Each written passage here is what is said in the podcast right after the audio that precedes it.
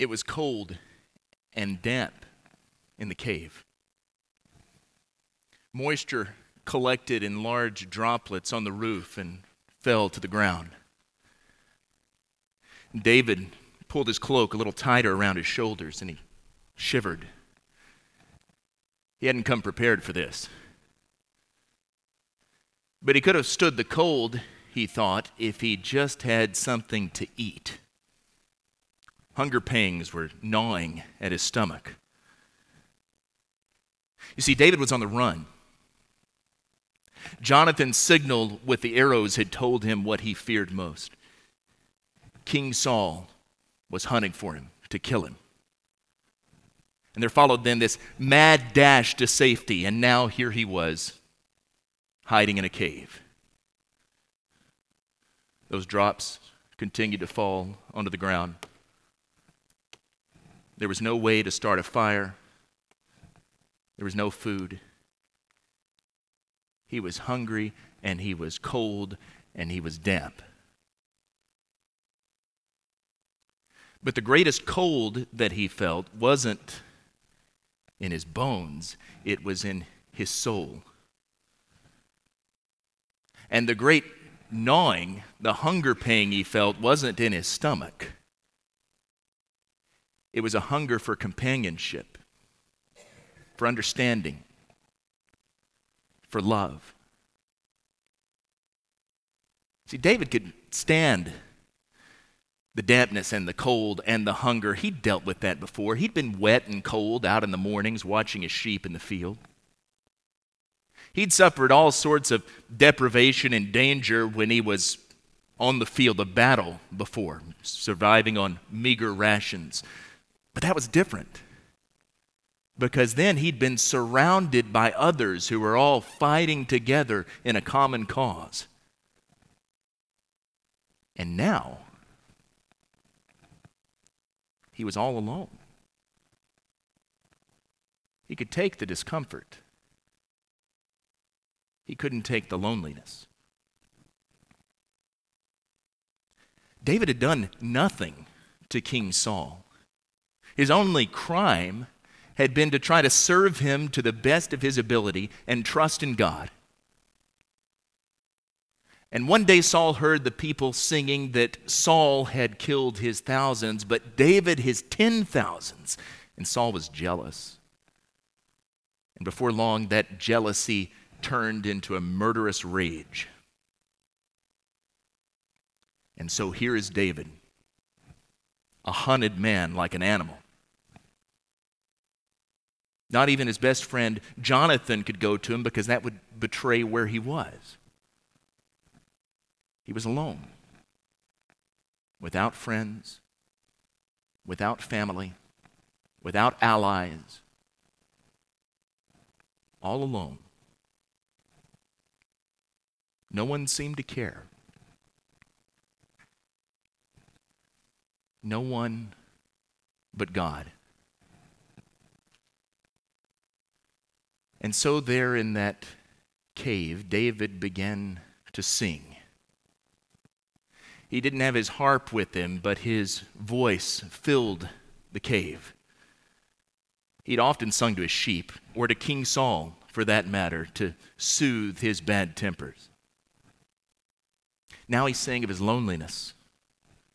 He sang of his faith. He sang of his feeling of being forsaken. He sang of his comfort that he found in the fact that God was with him. That song that David sang in the cave of Adullam has been preserved for us today. I imagine that he remembered it so vividly that when he was able to, he wrote that down. It's the 142nd Psalm in our Bible that Brooks read just a few moments ago for us. You can hear the emptiness of that cave and the loneliness of his soul coming out in the first half of that psalm. It echoes particularly in the fourth verse. Look to the right and see. There is none who takes notice of me. No refuge remains to me. No one cares for my soul. Now, David was really fortunate in that he was bolstered by his faith in God. He had this confidence that even when it felt like all was lost, men had forsaken him, God was still near. And that comes out in the second half of the psalm, particularly in verse 5. I cry to you, O Lord. I say, You are my refuge, my portion in the land of the living. David had somewhere to turn when he felt that no one cared. But I'm afraid that many people, most people, don't have that same sort of faith that sustained David. And the cry of a good many people in our world today might be that same one that he made from the cave. No one cares for my soul.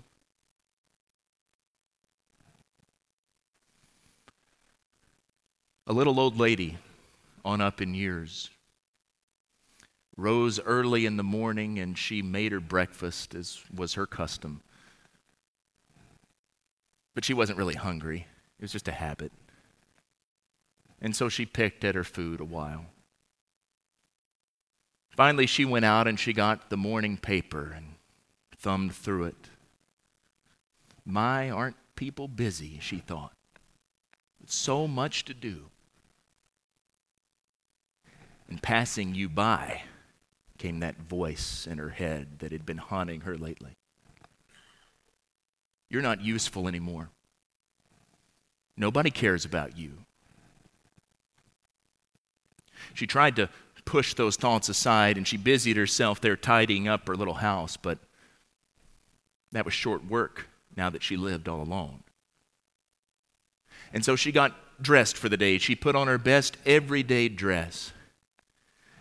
And she sat and she waited. And she waited. She waited. She waited. But no one came. No one cares for my soul. The boss hadn't slept too well last night. His mind had been preoccupied with thoughts racing through his head all night long. What am I doing here? What's this all about? What's the point of life? He hadn't phrased it exactly like that because he wasn't usually the introspective type, but he knew that there must be something that he was missing somehow. Deep down inside, he felt it was wrong. He even thought about his, his mother for the first time in years.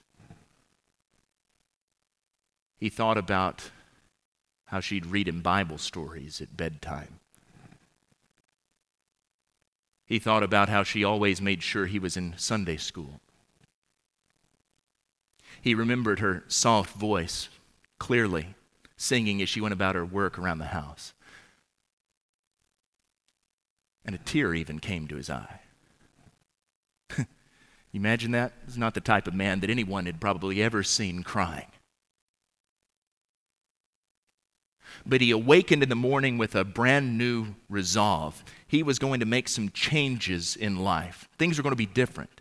He wasn't exactly sure what needed to be different or where he was going to start, but he resolved to do things differently.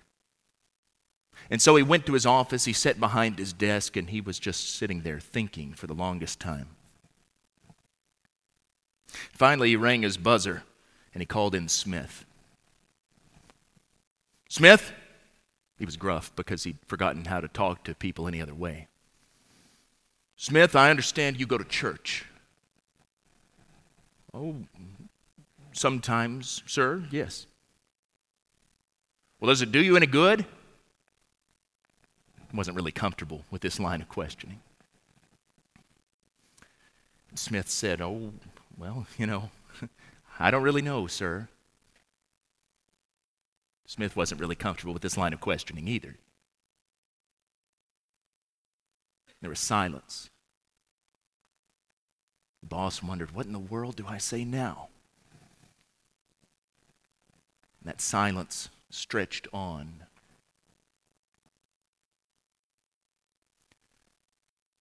Finally, he said, Oh, go on, get out of here. Smith beat a hasty retreat to his desk, and the rest of the office wondered why the boss seemed to yell even louder and longer for the rest of that day. No one cares for my soul.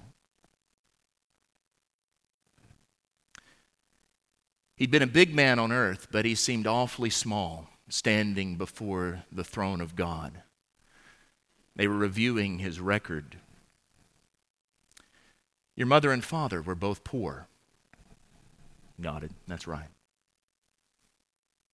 You worked very hard to get an education. Well, I, I had to, to get ahead in life. You were successful in your career. Well, I'd, I'd like to think so. I certainly got a lot of promotions. But then the conversation turned to some more serious matters. You had no interest in the things of God. Well, I didn't really know anything about him. Didn't you have a Bible in your home? asked the voice, not unkindly. Well, yes, but didn't anyone ever invite you to church? Well, sure. He knew that he didn't have any excuse. He knew that what was being said was perfectly just, and yet it still tore at his soul, and he was trembling all over. And then he turned and looked at some of those standing around him, and he recognized some. You. You were my neighbor. Why didn't you ever tell me about God? And, and you. I worked with you for years. Did you know about this judgment day? Why didn't you tell me? One by one, those heads dropped in shame because there was no excuse, no answer to give. And he was sorted to the left side. But as those standing around waited for their turn, his words echoed in their ears You never even mentioned him to me. No one cares for my soul. Now, I want to be really clear at this point. In these anecdotes, these stories that we've imagined, each and every one of these people all had a personal responsibility. That elderly lady should have busied herself with serving others and being concerned about them instead of just waiting for people to be concerned about her. The boss should have learned those lessons that his mother tried to teach him in his youth. That poor soul on Judgment Day could have learned about God and His will if he'd wanted to. You see, we have to care about ourselves too. None of them cared. But even with that said, we must never forget that God cares. That's what David knew there in the cave. Remember there in verse number five when he starts to appeal to God? I cry to you, O Lord, I say, You are my refuge, my portion in the land of the living. We could look at other places, as Peter puts it, and he encourages us to cast all your anxieties on him because he cares for you. 1 Peter chapter 5, verse 7 not only does God care, we know that Jesus cares. In fact, that's how we know that God cares because Jesus is the preeminent revelation of God. And read through the gospel accounts and see how Jesus consistently manifests care and compassion for others. You see, that's a big challenge for us because we're called to emulate him. As Peter says a little bit earlier in 1 Peter in chapter 2, he says, Christ suffered for you. There's his care for us. He suffered for us, leaving you an example that you should follow in his footsteps. On one occasion, a woman came to Jesus and she prefaced her question. She said, Lord, do you care? The apostles phrased a question that same way when they were out on the Sea of Galilee Teacher, don't you care? Well, of course he cared. But that same question can be asked of us today if we're called to emulate him with great effect. That's the question that comes to us. Do you care? Do I care? Do we care? An announcement was made at the beginning of the morning worship service that old Mrs. Carter was confined to her home and that she would appreciate anyone who came by to visit her. But services went on from there, and Mrs. Carter was pretty soon forgotten. It wasn't until after Sunday dinner, when they were starting to relax for the afternoon, that the wife spoke up about it. She said, Isn't it a shame about Mrs. Carter as she laid down for her afternoon nap? And the husband said, Yeah, it sure is, as he turned on his football game. Do we care? A U Haul truck had been parked across the street all day long. George came in from work and he kissed his wife and he said, Looks like we have some new neighbors. Yeah, it looks that way. It came up again when they were sitting around the supper table that evening. She said, Well, I suppose we ought to go over and meet them, introduce ourselves, be friendly, welcome them to the neighborhood. Yeah, it's probably a good idea. Do you think we should invite them to church? Oh, they probably have their own church, George said. Pass the potatoes. Do we care? The new girl at school didn't quite fit in. Her, her clothes weren't as stylish, they were just not quite right, out of a different time. She talked a little bit funny. She always seemed to be hanging by herself, too. And on their way home from school, a couple of their girlfriends were discussing it. They talked about her, and one said, She's pretty pathetic, isn't she? The other said, Yeah, I wish someone would really clue her in about her clothes. Hey, are you going to Sunday school this week? You going to be in Bible class? The other one said, Yeah, what about you? Of course, always. But I really wish the teacher would stop asking us to invite people. I don't know anyone to invite. Do you? Do we care?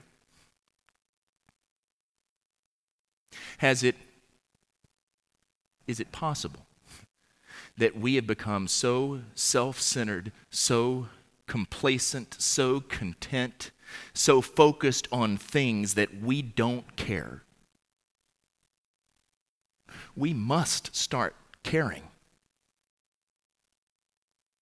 Not only for the sake of others, but for the sake of our own souls. If we're going to emulate Jesus, what does it mean to care? It means to see the potential in others. It means to demonstrate that care in concrete expressions. It means to try to the best of our ability to lift a burden to help someone in whatever way that we can. It means, above all else, to introduce other people to Jesus. That's the charge he left toward the end of his life. Matthew's account of the Great Commission, you know this. Go, make disciples of all nations, baptizing them in the name of the Father, the Son, and the Holy Spirit, teaching them to observe everything that I've commanded you. Do you care? Do you care enough to say a kind word? Enough to visit someone who's lonely? enough to invite someone to church, enough to talk to someone about Jesus.